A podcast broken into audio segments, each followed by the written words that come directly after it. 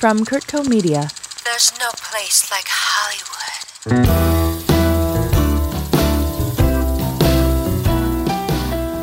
Hi, I'm Scott Talal with Malibu Film Society. Welcome to another edition of Hollywood Unscripted. Today we're going to have somewhat of a departure. We're going to get into a documentary that, if you haven't seen it, put it on your must see list. It's called Sea of Shadows. And here's the premise about 20 miles south of the U.S. border is the Sea of Cortez, which Jacques Cousteau described as the world's aquarium. It's home to thousands of diverse species, including marine mammals such as sea lions, dolphins, and whales. And one of those is the world's smallest whale, the vaquita. Or at least it was until the Chinese mafia teamed up with Mexican cartels and local fishermen to harvest the Totoaba fish. Totoaba swim bladders are considered to be such a delicacy that they can sell for hundreds of thousands of dollars each. And that's why the harvesting of these fish has become such a big illicit industry. It's so valuable. They're calling this the cocaine of the seas. It's a problem that's so dire that a courageous group of filmmakers, scientists, and environmental activists got together, risking their lives to bring this issue to the world's attention.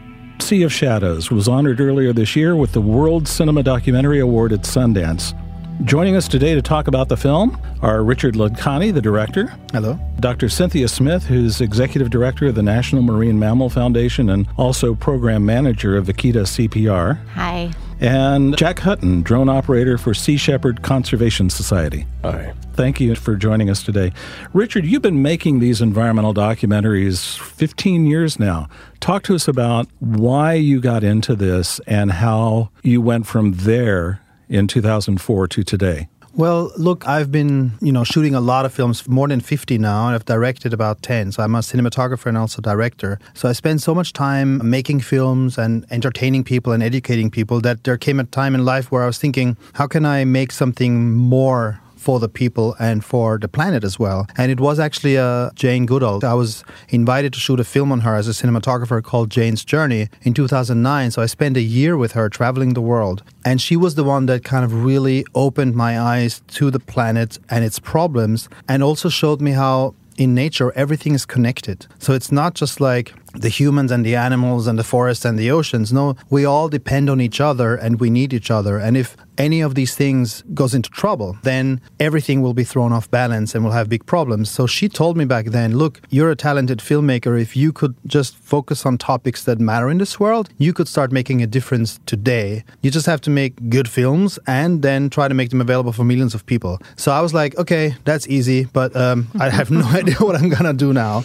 with that mission. So then it took about five years that I was like thinking about this, and, and then came this idea to do a film on the extinction of elephants because I read an article in the New York Times 10 years to extinction of the elephants. And I was like, wow, nobody's ever heard about this. This should be a global topic. We have to raise awareness. They're killing them, slaughtering them. So that's when the Ivory game happened and came together, which was, you know, a Netflix original, executive produced by Leonardo DiCaprio. And I had a great production company, Terra Mater, who was willing to take these risks with me, you know, not just but really go out there and make a great film and then try to sell it to like an international global network that can reach millions of people. It was very successful, was shortlisted for an Oscar, but most importantly of all, it actually changed government policy in China. The movie came out in November, and only two months later, the Chinese government banned the trade of ivory, which was the single most important message of the film. If they ban the trade of ivory, we can save the elephants. They did, and the same day that they did, they invited us to China, to Beijing, to open the Beijing Film Festival and show this film to the Chinese people and talk about it. And then we even won for Best Film. And they thanked us for what we did. So this really empowered us. You know, this was really like, wow, a movie can have such a strong impact that it can change the Chinese government into action, inspire them, and really save a species. Of course, there were many players involved. I mean, I don't want to discredit any of the big NGOs fighting this for years and decades, even, but it seemed we were the deciding final factor. So we were empowered, and then we started thinking, what can we do next? And that's when the idea Sea of Shadows came. And it actually came from our executive producer, Leonardo DiCaprio. He suggested making a film on that topic because this animal really needed help, and a movie can be a total game changer. Did he ever talk to you about how he found out about the issue? It was not a big question for me because he has a huge team of people bringing him urgent topics in the world all the time. So he focuses on certain ones that he loves, and Vaquita was obviously one of them. And he told us, like, look, I can open doors for you. I can get you in touch with also one of the most famous journalists in Mexico who has been covering the topic, Carlos Loret de Mola, who became then a main character of the film. I can get you into the government, like Navy operations and things like that. And also, I could get you on one of the boats of the Vaquita CPR mission, which was just about to begin six weeks from his call. Like, that was the only big problem. He called us on August 22nd, 2017. I remember that day because you don't forget when Leo calls. Mm-hmm. But he basically said, Operation starts 1st of October. So if you want to do this, six weeks from now, you need to be on location. And that was like very daring. It was like, can we pull something like that off? How do you budget for that with so little time? Originally, we just budgeted for the first phase of the movie, which it may have ended up being a short, because all we did is like, okay, let's cover that operation, that Vaquita CPR project. That's going to be five weeks. He said, let's go in for three weeks with the producer, Walter Köhler. And we said, if they're successful, let's see where that takes us. And then we understand what kind of movie that can be. So you don't say, okay, let's budget the whole thing. You kind of budget that initial phase. It's kind of like a development phase in a way, and say, okay, let's do this because it's urgent, and then figure out what kind of movies is going to be. Is this going to be a short? Is this going to be a wildlife doc, or is this going to be a feature length theatrical? I was hoping, of course, for the latter, but we didn't know initially. So it was kind of like, just jumping in and hoping it was going to work. But if I just may mention, it was also critical that I had a very good relationship with one of the main characters of the Ivory game, Andrea Crosta from Earth League International, who's really like an intelligence agency for the planet. His organization, they're like undercover FBI agents going in and fighting for planet Earth by exposing criminals at the highest levels and then handing that information to governments and media. He was a key player in the Ivory game, and he already was doing an investigation in Mexico at the time on the Totoaba and Vaquita problem, especially on the Totoaba trade. So he told me about this actually before Leo called, but I was just like, I didn't think it was going to turn into a movie because I was like, a vaquita has never been filmed before. I doubt we will ever be able to see one. If we can't see a vaquita, how am I going to emotionalize people to the problem? And the vaquita may actually be extinct before we even financed the film. So, you know, it sounded back then already so problematic, so dire that I was like, I don't think we can pull this off. And then Leo's call changed everything. So, Cynthia, you were already involved when Richard and his group came into this. Talk to us about this experience from your end. Sure. Yeah, we were involved, and by we, I mean all of the scientists and veterinarians that were really focused on the issue prior to the Vaquita CPR effort getting launched. For how many years? I mean, when did you first become aware of this? I first became aware at a marine mammal medicine meeting, and the lead veterinarian for Vaquita CPR, her name was Frances Gulland. And even in our community, where that's what we do for a living, so we know a lot about different creatures, and we knew very little about the Vaquita. So it was truly a conservation crisis by the time that Vaquita CPR launched. And the whole idea of it was there's this little animal that lives in one place on the planet in the Sea of Cortez, and its numbers are rapidly declining. In the beginning, it was because of overfishing in general, just unsustainable fishing, that then was completely overtaken by organized crime. And so then it just picked up and it got faster and more serious and more dire. And so at that point, as veterinarians and scientists are, are watching and trying to help but not feeling very empowered, there started to be this conversation. Are we going to simply just document their extinction or are we going to try to do something about it and get more involved? So the Vaquita CPR effort was based on trying to go in and protect them from harm and remove them from the dangerous situation they were in, simply to buy them more time and to buy all of us humans more time to figure it out and to figure out how to stop the killing, how to make their home safe again. And so that's the story that you'll see in Sea of Shadows. Well, you talk about the numbers. When you first got involved, how many Vaquita were there? Gosh, when I first became aware and started to really understand the issue, I mean, there were there were still more than 100. And then over the very quickly, the numbers dropped. And so by the time that I met Richard and we were talking about the Vaquita CPR rescue effort and launching. At that point, I believe we were down to 30. And so, you know, that's a ridiculously small number of animals that you're going to go try to find and rescue. And so since then, the number has just continued to dwindle. So that's the most endangered marine mammal on the planet currently is the Vaquita porpoise. Talk to us about from a scientific standpoint, what else can you do? What was your approach? What were you thinking when you got into this? Yeah. And I mean, the ultimate goal for all of us all the time and still is today is to make their home safe. I mean, that's the ultimate goal. So all the other things you're doing are simply just to buy yourself more time so that you can achieve that ultimate goal of making home safe. That's the overarching theme, so to speak. And then underneath that, then you're starting to think about okay, well, we could pull the nets out of the water, which is what Sea Shepherd's been focused on, and that will buy them more time.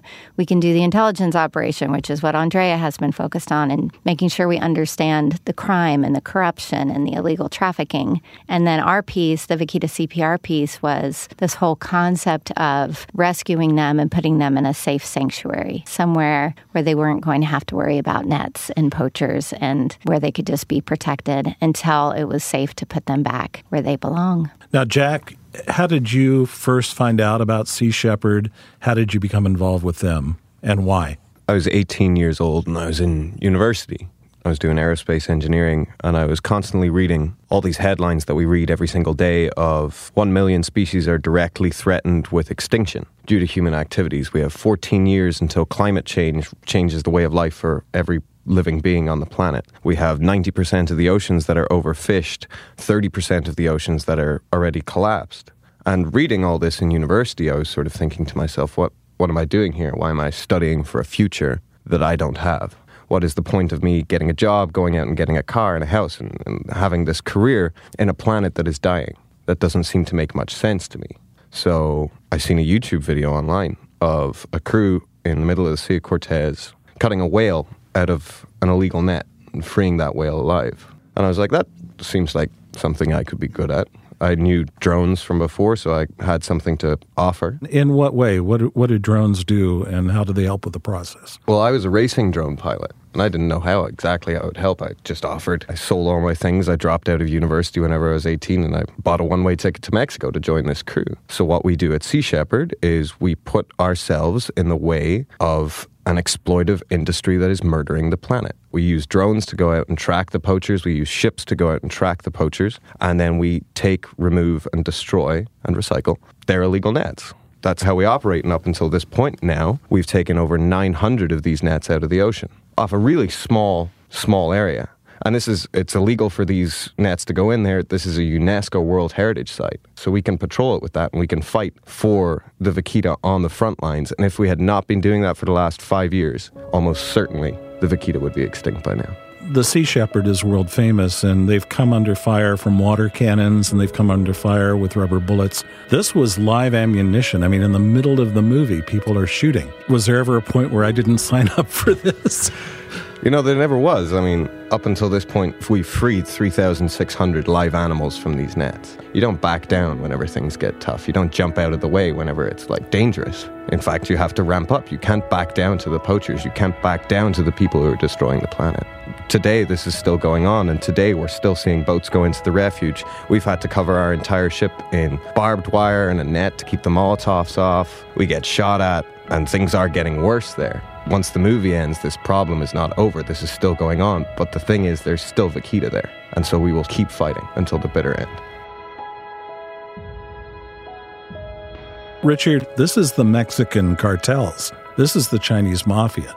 They're willing to do what it takes, no matter what, to defend their revenue. How do you get production insurance? How do you train for that? Well, to be honest, I mean, it's not about insurance because if something happens, something happens. So you just gotta, you know, stay safe and stay out of harm's way. We did some training already for the Ivory game, which was also quite dangerous. You know, there were also people getting shot and dying and was similar. You know, we were on raids with secret police, you know, crashing on jeeps through the savannah and like hunting down people. So it was really crazy stuff. So we have some experience with very violent and dangerous situation. We also did hostile environment training. So the key people on the crew all did that, which is very important because you learn what to do in case of a kidnapping attempt or when bullets fly your way, how to like get away and, you know, how to approach a checkpoint and what to do and what not to do. All this is like training. Anyone has to do it that goes into a war zone. We did it going into a conflict zone, and that keeps you a bit above water in terms of mindset. But it's also my personal experience. I mean, I've been shooting documentaries since 1997. And before that, even, I was traveling to war zones, conflict zones, I would call them as a photojournalist. So I was like 19. I went into the Golden Triangle of Burma and Laos and met with rebels and got into the middle of shootings and like rocket propelled grenade attacks and things like that. So I've been with this life for a long time. And you sort of get used to it, but you never lose the fear. I looked at this whole thing as a military style operation from production side as well. I got nicknamed El Comandante. They gave me this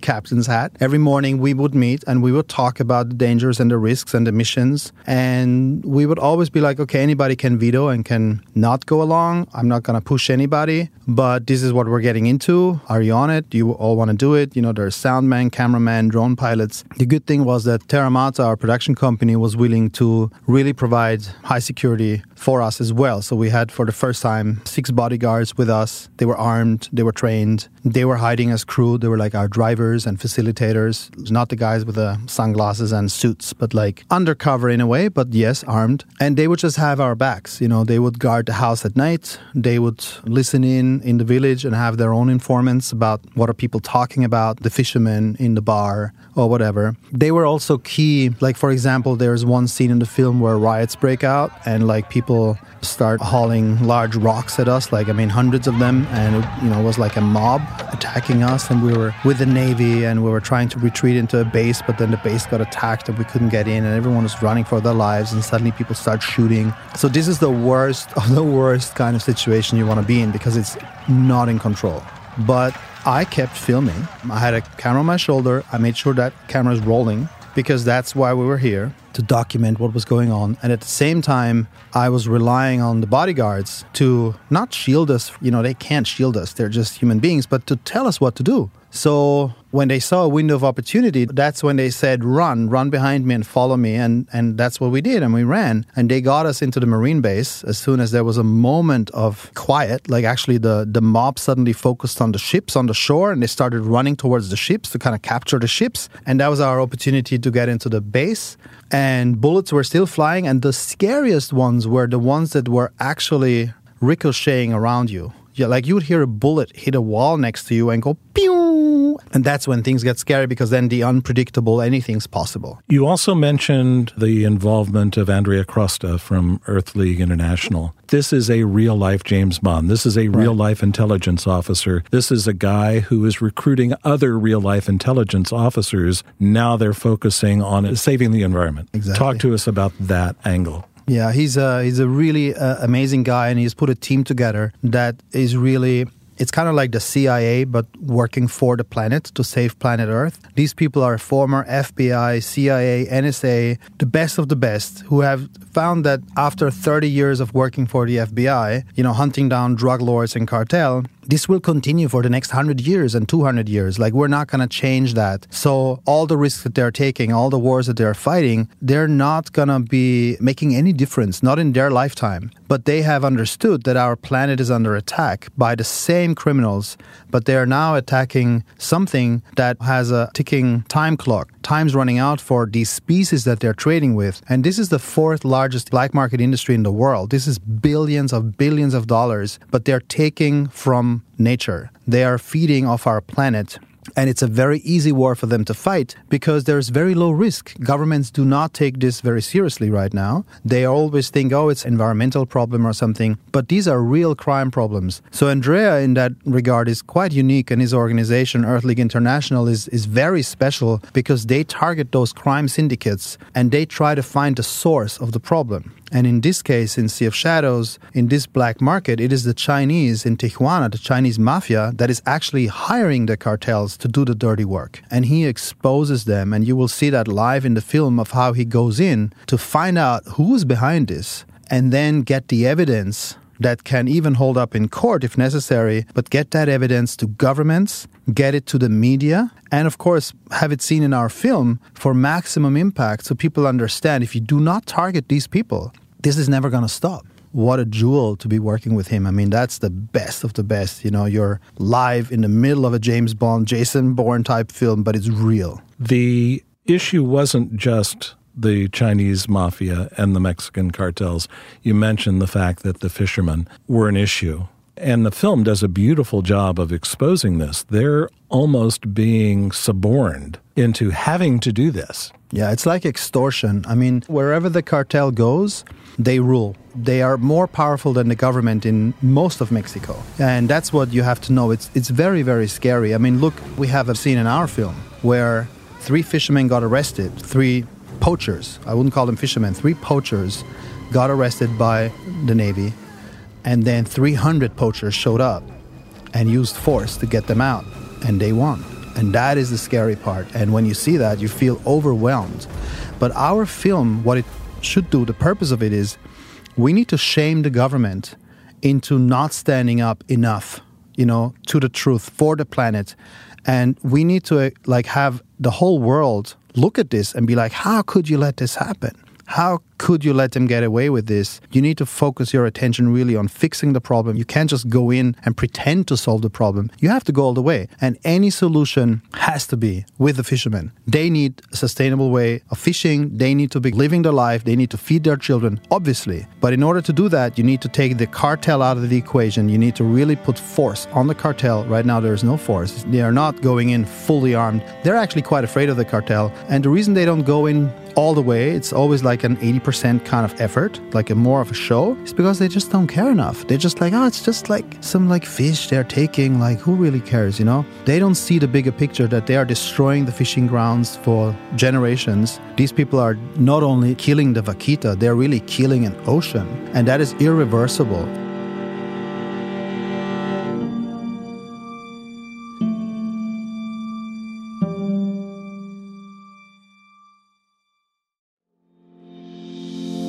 Hi, my name is Chris Porter from When Last I Left. The show you've been listening to is sponsored by Proudsource Water. Go to proudsourcewater.com to learn more about the company, their vision, and their water. Leave the world better than you found it. Drink Proudsource Water.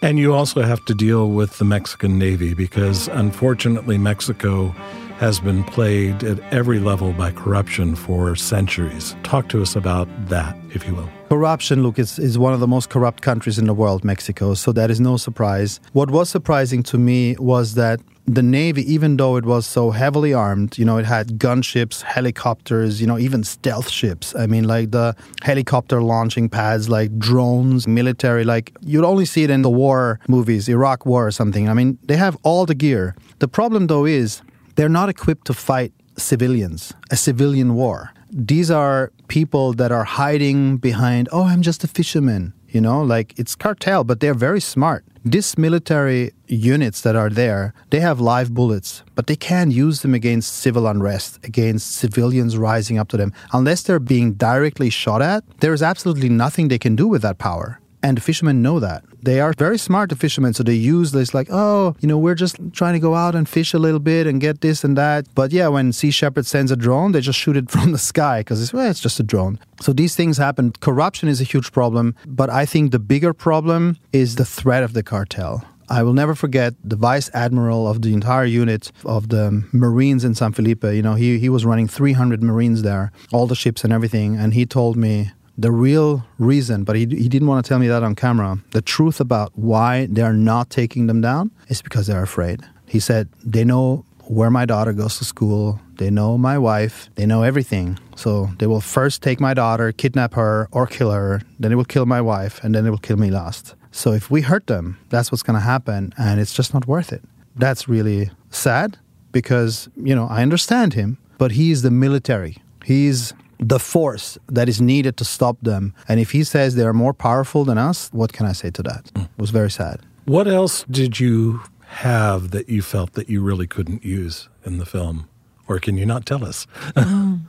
Yeah, we got footage, for example, from poachers that showed what they were doing at sea. I remember video coming to us and things where we were like, okay, how are we going to use that? It's going to be hard because if we use it, people may be identified and they may get in trouble and there will be backlash from the cartel. Like we had whistleblowers trying to get us information, get us evidence of them being armed, of them killing, you know, the totoaba and how they work, even dead vaquitas in the net and things like that. But there was always this issue like if we use it, who's gonna get targeted for exposing this? And the risk was very high that there may be retaliation and people may just get killed. So we didn't want to be responsible for the deaths of anybody. So that was a tough choices sometimes in the edit not to use something to protect people. There was also another. I had to kill one of my favorite scenes. Was like the typical story of kill your darlings. There was a big navy operation that we were involved in that used the stealth ship as a base, and we were launching with helicopters from the stealth ship. Carlos Loret de Mola was the main character on that. He was investigating navy operations, and they embedded him, and we were there. So we were in the middle of like real war stuff. I remember there was a poaching vessel right in front of us, and they had a net, and they pulled out, and the navy started chasing them, and they're like, "Get to the helicopters!" And we jumped into like a helicopter. It took off, and it started chasing that boat, and there was two speedboats coming from the navy, and they were chasing the boat, and everything. They put everything they had on getting those poachers, and in the end, they just got away. They went to land. They couldn't get the speedboats, couldn't stop them because before they reached Santa Clara, which was like a cartel safe haven, they put the boat on a car, drove into the main city, and while we were circling with the helicopter, we saw how they took the merchandise, the totoaba, changed it into another car, and then got lost in traffic. And by the time anything like we we're just like powerless. It was the most cinematic, intense action you could possibly imagine. It was an eight minute scene in the film we cut. It was like unbelievable, like Hollywood, like but the real thing. But we couldn't use it because it was just one of the big failures too many. It was so bad. Like there was so much anticipation for them. They must get them. It's not possible that they fail. But the failure was so catastrophic that it would have been for the audience total like, okay, why am I even watching that? I want to puke. This is just insane. And I would never get them back into like a hopeful feeling that this can actually be solved. So we had to take it out. I couldn't believe it. It was one of the climax scenes of the movie. Now, we've talked about all of the action adventure element of this, but there's the emotional heart. And I'm looking at you, Cynthia, because of what you had to experience. Can you share with us a little bit about that? Yeah. Anytime a person or especially a veterinarian is talking about an animal and an animal that is in your care, and when things either go really well or they go really bad, those conjure up emotions. Well, Um, let's let's set it up because Sure. what happened was in the film. getting the nod. So okay, what- Cynthia, you can tell them. yeah. So what happened in the film was that we had our team, which was composed of some of the world's best veterinarians and scientists that had many of them dedicated their lives to vaquitas and all of them completely dedicated to marine mammals and conservation. So we had this amazing cast of characters that were all there, no pun intended. Obviously, um, the folks that we brought together were there for very specific reasons. So we were all there to attempt to rescue vaquitas and bring them into a safe haven. And through the process of finding them and then um, encountering one of these amazing animals, you are going to see that you go on this journey with us through meeting one of the animals and watching her try to adapt to being in our care, and then what happens when things start to go wrong. And so, as the veterinarian that was in charge of leading that rescue effort and then walking with her through her journey, um, there's a lot of emotion there already, but then certainly when things go wrong, it's very heartbreaking. Heartbreaking on a level that I didn't even know was quite possible as a professional. You know, you become a veterinarian because you love animals so very much. And so when things go wrong with this animal, everybody's hearts just broke wide open. And Richard did such a beautiful job that night of just being completely transparent. I didn't even remember that the film crew was there.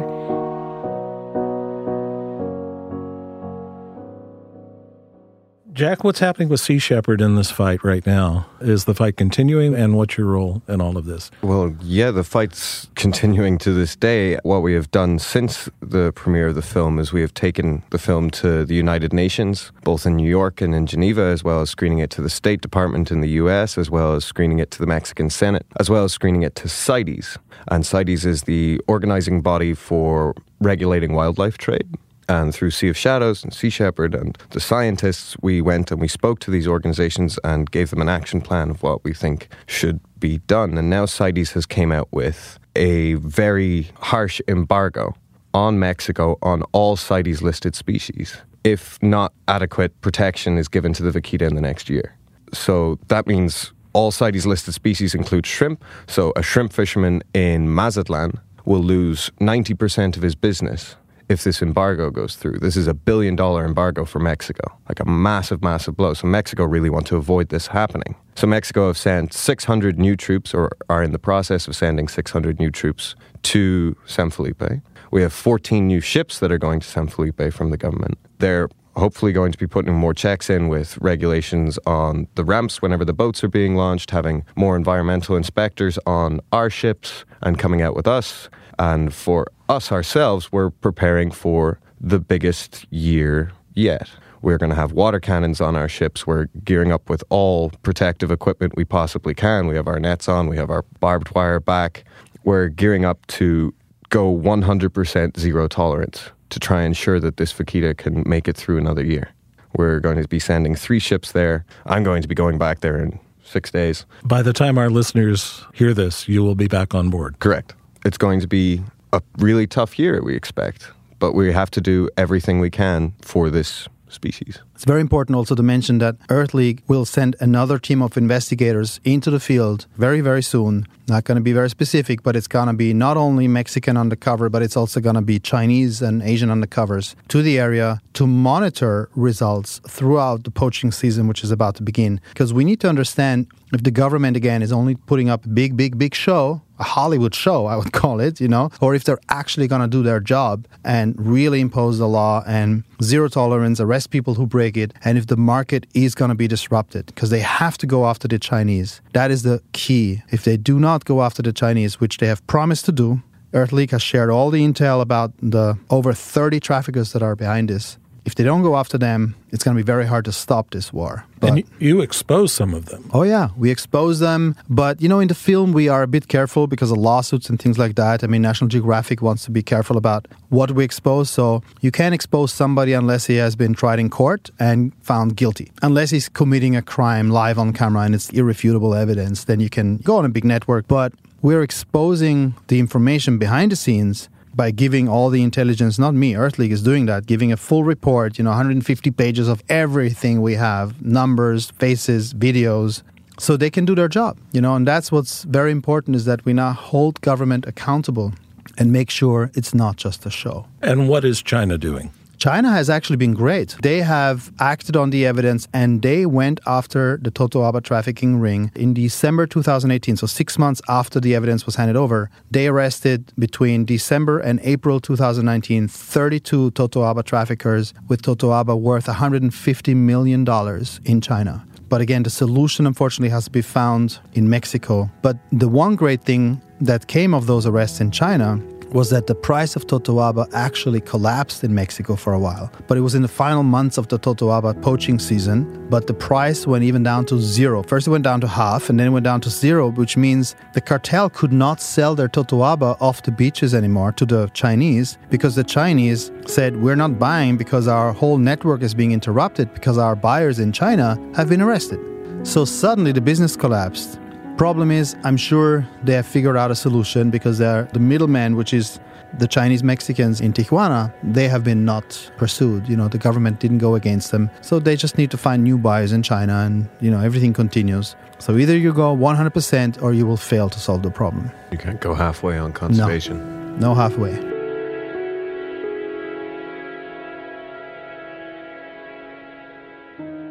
And when we talk about the fact that this is an action adventure, it's a thriller, it's not like a documentary that we've ever seen before. Did that happen because of the material? Was it something you set out to do, or is it a result of what happened once you got all of the footage back? No, it was part of a strategy in a way. I mean, on one hand, I knew we were going to be doing a thriller because of the players involved. Earth League International, they're like FBI, CIA, and they do really crazy stuff. So I knew it was going to be very intelligence driven. Then I knew it was going to be action driven because of the Sea Shepherd part of it and they're being in the middle of the action. But I was always thinking when I started to look at films with impact and with very dark topics in the world, I was thinking, how could they be seen by a global audience, by as many people as possible? I've made many, many many films before, so I have a whole track record of films that I call art house films that are very beautifully made, very cinematic, but also very artsy in a way crafted films, very little music, you know, a lot of attention on individuals that you have never heard about. The problem with these films were they won numerous, I mean, dozens of awards. But the thing was, they weren't seen by anybody. They aired at like midnight. They were at some festivals. They had a very limited theatrical run and nobody went to see them.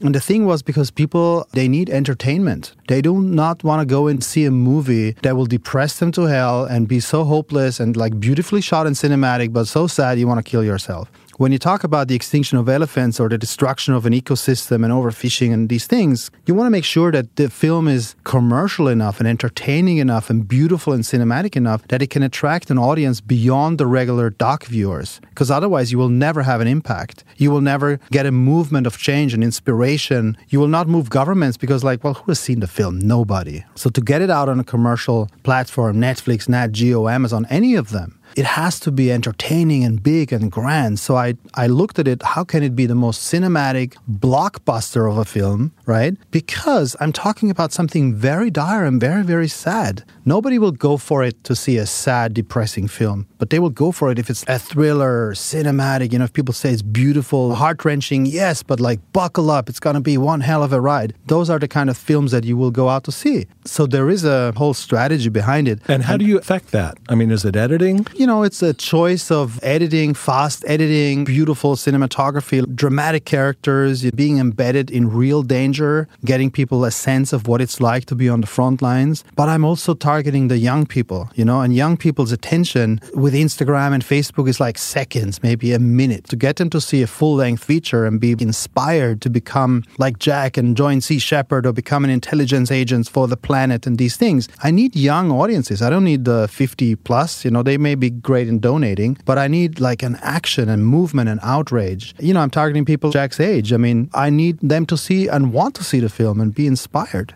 There's almost an obligation when covering these topics to make it sort of scandalous and violent. It's like an Avengers film living there, but you have an obligation to not preach to the choir. You want to get people into an environmental film that they wouldn't normally go and see or be concerned with because we have an obligation now. Our planet needs everybody, and you need to get everybody into the cinema. But there's no artificiality about it. Zero. It's super real, and that's what it is. You know, every bullet is real, and every action, we never repeat anything. One of the styles, for example, that I use is I use multiple cameramen. So I have at least two cameras rolling at all times from two different angles. Like people who have worked with me for like 15 years. Tobias Kortz is a guy I met him in 2002. Ever since we have been working together. So he knows everything I do. He has my style. I totally trust him. But we cover it this way because we can never ever repeat anything anyway. These people are on a mission. It's very dangerous. If we ever, ever get in the way, we'll be off the ship. Like Cynthia said, you know, during that rescue mission, if I had made one mistake, I would be either thrown in the water and like, you know, the camera would drown. I would swim away. But if it's in an action, like it, undercover, you know, if we blow the cover, if we get people into danger because we're being stupid, oh, could we drive down that block again, you know, because it's really cool and there's cartel over there, you know? Like, no, you get it once or you didn't get it. And that's that's a style. It's very expensive to do it this way. I need a larger crew, very experienced people, but it's rewarding because you are in the front seat of real drama, real action, real danger, and you will feel it. I get the sense then that you're carrying a big responsibility. Yeah, I feel so. I mean, I carry a big responsibility for the team, for the safety of the team, because I'm responsible. If anything happens, it's on me. That's for sure. And we were 12 people. So every day was very strategic and I was being very careful about what are we going out to do and what not and how safe is it. But also it's a responsibility for our audience to make a good film and make it worthwhile watching. A responsibility to the production company who has invested so much and given me so much freedom to do the film I wanted to do without any problems. They never told me don't shoot this or stop doing that. Full freedom, filmmaker's dream. And the result is I put in all the sweat and tears and everything. It's all there. It's all there for you to see the risks. But the good thing is everyone wants to work with me again. My film crew will follow me into the next battle, and there's many more coming. We're already preparing them. So we're on a mission, and it feels great to be out there and, and making a difference. And Leo likes the film? Oh, yeah. he loves it. He's a big fan. He said, I'm so proud to be part of this film. I'm like, Jesus, like, I'm proud, you know, but for him to say that is great. And he's coming out, you know, he's put it on social media and Instagram. He's been in our Hollywood premiere right there with us until midnight, just showing his face, his support. And, you know, he's uh, talking to me about the next film. So we're going to continue this relationship. And it's very rewarding, especially also to work with Jane Goodall. She's been a great ambassador. We're good friends. And she's also, I think, quite proud because 10 years ago, she inspired me to take that path. But on the other hand, she always says also she feels very responsible because if anything ever happened to me, it would be on her. And that's very worrying for her. But it's a great relationship to be working with such big giants, and um, it's a partnership. I have to ask the question, and that is what's the state of the vaquita today, and can the vaquita be saved? India. So, the state of the vaquita today, the most recent information that we have says that we still have fewer than 15. Is there enough genetic diversity yeah, that's the biggest 15. question. And that's the biggest question that, that we have, you know, that the scientists have. And thankfully, we have the answer to that. Uh, the scientists that have been studying vaquitas for decades have been able to piece together that puzzle. And there is enough genetic strength for the species to come back, even from such a small number. And, you know, there's a long explanation for exactly why that is. But the, the short answer is just the size of the population has been smaller than a lot of different populations of animals. So they've already been through the pressure of being a small population. So they've already purged out all the bad genetic material that was there. So what's left is this really pure, clean, wonderful DNA. So now we just need to protect them. And if we can do that, then the animals we think can come back. So that's a huge message for the film and for vaquita conservation in general is we cannot give up. It is really late in the game and we are down to the wire, but we cannot give up on them now. I just want to remind people that the fight is not only for the vaquita. The problem is that if the vaquita does go extinct, the repercussions are going to be horrifying because what will happen is that all the NGOs and all the government attention that is currently on the topic, they will move on. They will not get more financing for their ship operations or undercover investigations. The government will have plenty of other problems of where to pull out their troops and put them on the borders or wherever, fight the poachers. So once that attention goes, the cartel is going to completely take over the area, going to 100% control the waters, and they're going to kill everything in that ocean to find the very last Totoaba. And they're going to destroy this place forever. They're going to destroy the fishing communities because once the Totoaba is gone, the consequences will be horrifying. And this, I just want people to understand. We're not just fighting for this beautiful animal, like, oh yeah, save the vaquita. No, save this entire ocean and the people of this place. If the vaquita goes,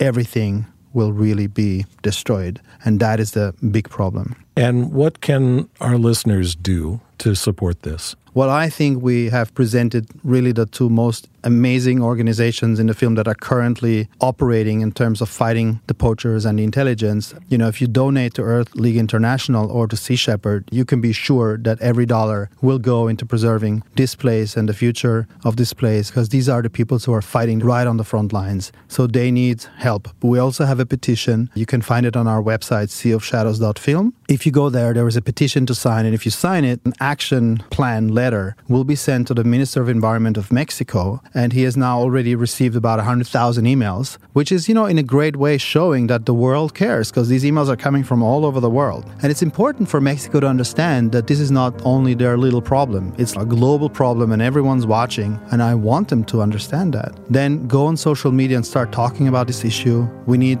Facebook and Instagram to be flooded with this topic about the vaquita it's now or never. And don't forget, this is a symbolic war of what's happening around the world in many different hotspots with other animals the tigers, the rhinos, the jaguars. All of them are on their way to extinction because of this illegal wildlife trade. But this is kind of like the most symbolic story you can find in this little place, five hours south of Los Angeles. In a tiny spot, 20 by 20 miles, live these beautiful vaquitas. And if they go, it will be a disaster for conservation. It will be a disaster for the area. And we should all be ashamed. At this point, your theatrical run is finished. So, how can people access this film? Well, it aired November 9th, and it's going to be on online platforms. You will see it on Amazon. You can download it on Google Play. It's going to be on Hulu. It's still playing at many festivals around the world, but the main source would be the National Geographic Channel, and it's going to launch globally December 10th. But in the US, it started November 9th. You set out a few decades ago to make these kinds of films. How do you feel now that you're seeing the reaction to Sea of Shadows? What does it mean to you?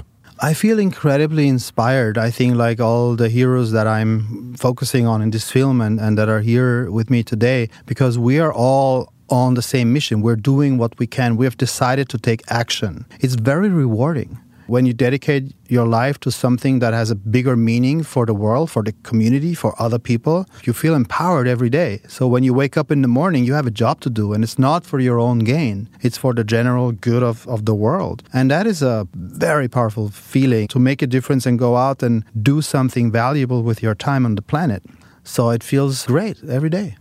I want to just add to that because Richard often talks about us as the heroes, and it is so important for people to recognize that we're all seeing him as a hero. I mean, he is a conservation hero now, and the scientific community, like, he's got our attention. This way of filmmaking is so important. Scientists have a hard time really telling our stories. We need storytellers to get involved and help put everything in our brains on the screen and into words and, and help us get there and make us feel comfortable in doing that. This is such a good example of a storyteller being completely invested in the outcome and being there to make sure the story is accurate and compelling and seen. And so I appreciate what he says about us, which is, of course, very meaningful to all of us. But thank God for him and for the film team and for their courage. And I hope that more films like this are made because we need them. The planet is in crisis, and he just swooped right into the middle of it and he told the story. So bravo to him, to Richard and the and the team.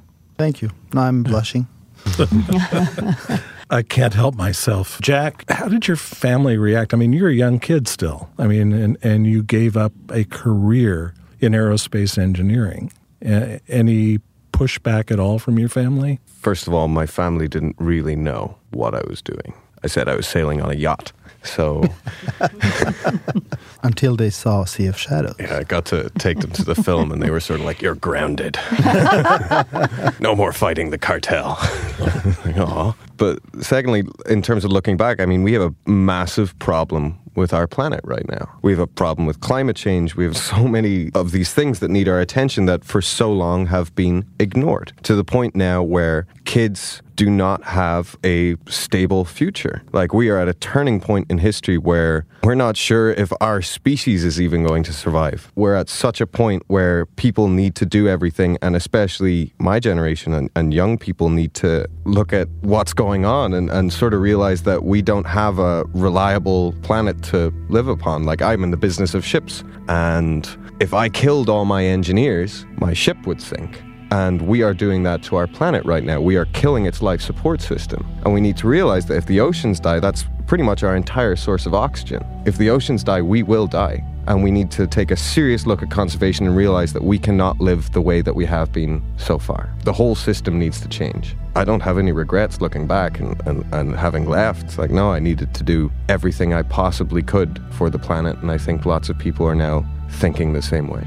Is your family on board now that they've seen it? they are. They're very proud. My father, whenever we did the premiere, he was like, "Oh, it's like the graduation that you never had." I love it. Thanks, Dad. Well, I want to thank today's guests here at Hollywood Unscripted. I want to thank Richard Ladkani, the director of Sea of Shadows, Dr. Cynthia Smith, and certainly Jack Hutton. You guys have been great. It goes without saying, keep up the good work, and we look forward to the next film. Thank, Thank you so much. It was great being here, really. Thank you. Hollywood Unscripted is created by CurtCo Media and presented in cooperation with the Malibu Film Society. This episode was hosted by Scott Talal, with guests Richard Ladkani, Cynthia Smith, and Jack Hutton. The audio clips from Sea of Shadows were provided courtesy of National Geographic. Hollywood Unscripted is produced and edited by Jenny Curtis. Sound engineering by Michael Kennedy. The executive producer of Hollywood Unscripted is Stuart Halperin.